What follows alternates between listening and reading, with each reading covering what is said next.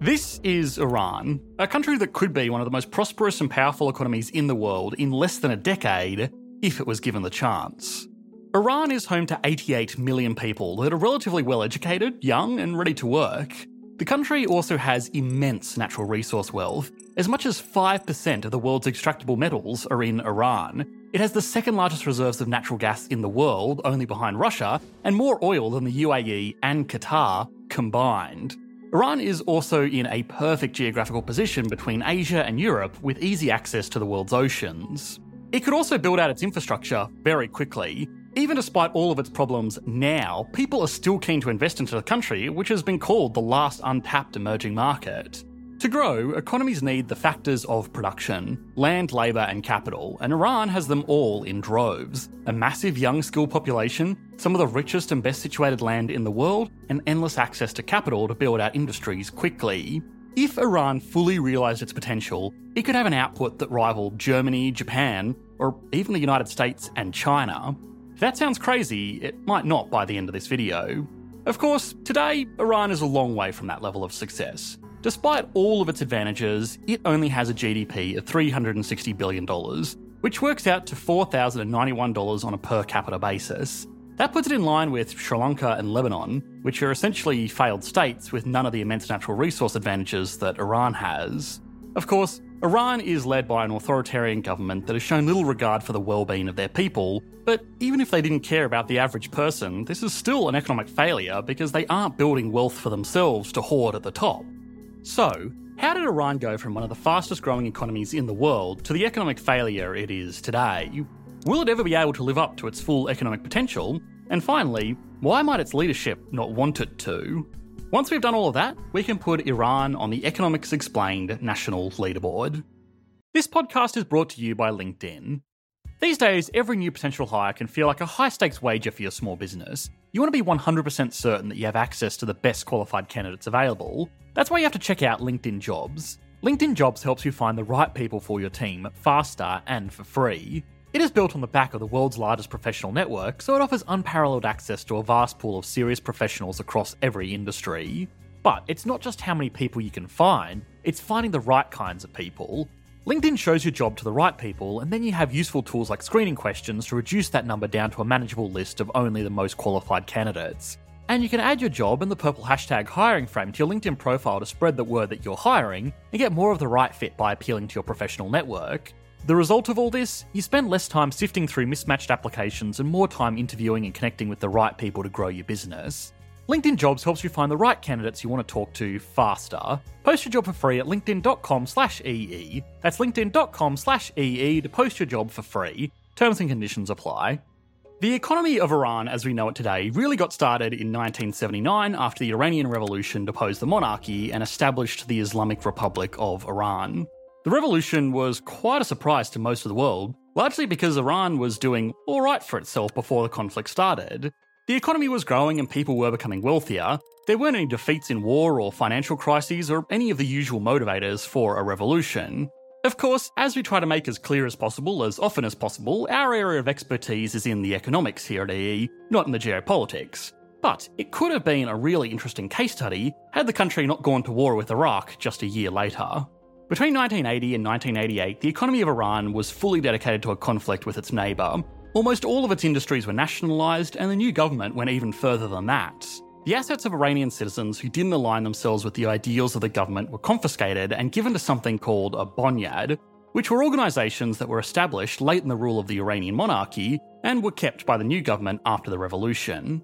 Bonyads are independent trusts that, in theory, work to provide social services to the poorest people in Iran. In practice, they are huge organisations that run a large share of Iran's industries, get funding from the government, don't need to pay taxes, and don't even need to keep any financial records.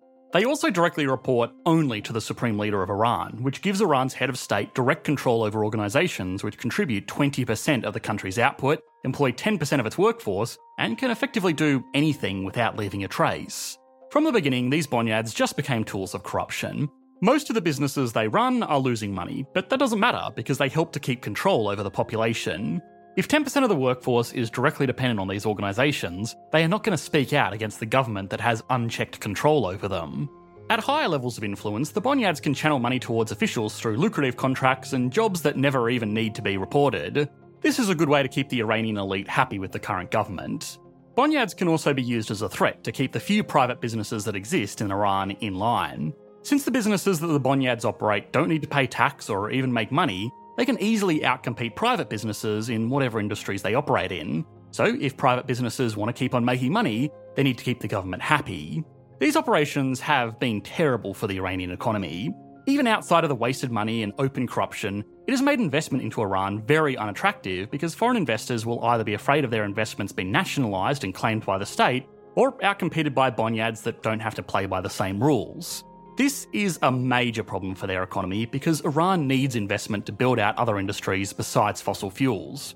Today, oil accounts for 69% of its exports, and petrochemical products are another 20%. Behind that are fruits, nuts, and carpets, which are not going to make it an advanced economy.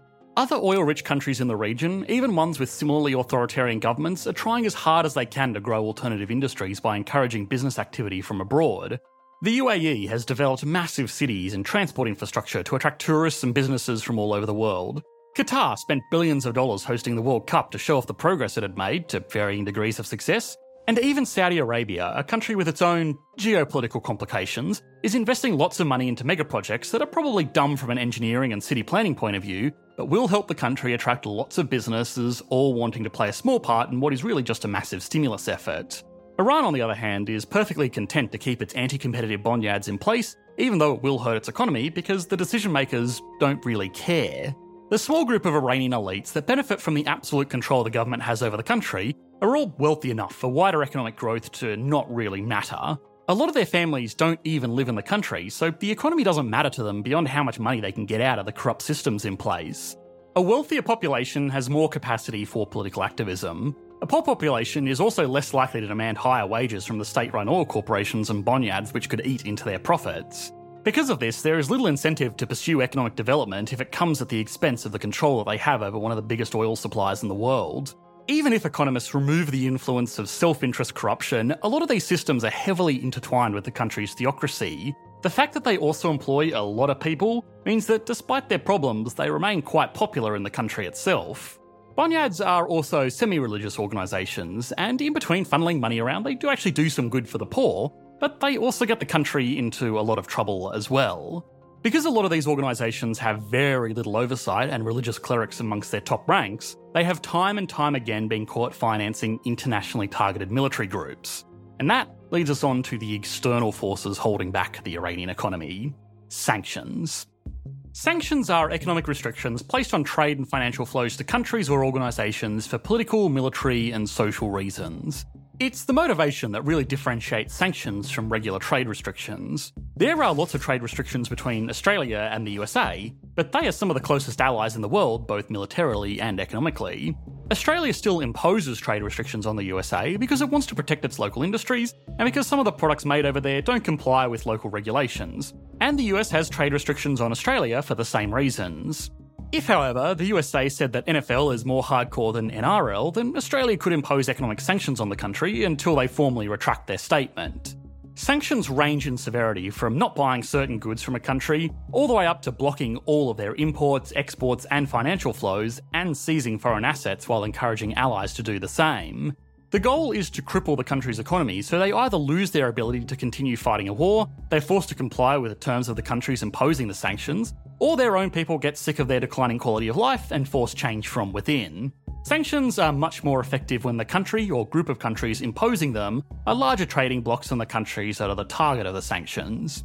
In the example where Australia imposes sanctions on the USA, they probably wouldn't even notice because Australia is such a comparatively insignificant economy. But if the USA imposed sanctions on Australia, then it would probably cripple our economy. Sanctions from the US tend to be a lot scarier for the targeted countries, they can block access to payment networks and render foreign reserves practically useless because they control the world's reserve currency. The USA also has a lot of influence over other countries that follow its guidance on sanctions to implement their own. This is what happened with the Russian invasion of Ukraine, and today Russian companies, Russian individuals, and Russia itself is sanctioned by dozens of countries.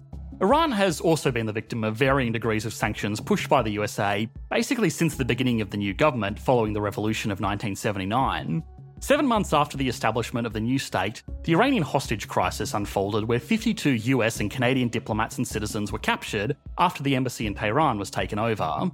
In response to this aggression, the state was placed under a trade embargo and $8.1 billion worth of foreign assets were seized. The sanctions were an effective tool because lifting them was a key part of the negotiations that eventually got the hostages freed 444 days after they were first captured. Since then, Iran has had sanctions lifted and placed back on it too many times to list. But the general trend is that the country has become more and more cut off from the West as time goes on. Iran continues to attract sanctions because organisations, like the Bonyads, continue to provide funding and support to internationally restricted groups. The government has also broken agreements with the West over the development of nuclear weapons and ballistic missiles, and select individuals and groups in the country have been selectively targeted for human rights abuses. Again, on this channel, we focus on the economics, not the geopolitics, so we're not going to get into the debate of if these sanctions were justified, but what isn't up for debate is how they have effectively ruined any chance of the Iranian economy ever living up to its full potential. Before the Russian invasion of Ukraine, Iran was the most heavily sanctioned country in the world, beating out even North Korea. Sanctions have had a profound effect on the Iranian economy. Its output figures almost tell the story of sanctions being eased and heightened over time as industries in the country are allowed to grow, only to be cut off from the outside world over and over again. A large part of what has made the modern world so wealthy today is global trade and the exchange of knowledge and technology. Allowing countries to specialise in what they do best and giving them access to modern equipment without requiring them to build it from scratch has made everybody on average much richer. Getting cut off from this exchange will eventually push a country back to running its economy like it's the 1920s. A lot of debate has been had about the effectiveness of sanctions in countries like Russia, but purely from the perspective of how much economic damage they do, it's clear by looking at countries like Iran that they do work, especially over a long enough time period. The most disappointing part of all of this is that Iran could be a true economic superpower. In 2012, Iran had a GDP of $644 billion, which was almost six times what it was a decade prior. Now, a decade on, its GDP is half that because of all the problems we've explored in this video.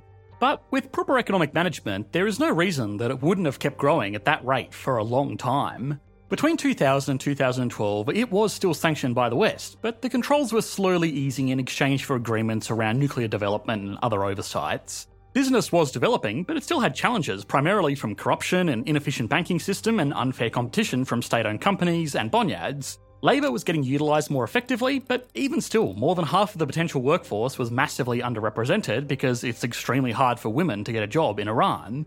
This is especially tragic because most of the workforce, including women, are very educated in the country and could be extremely productive if given the opportunity.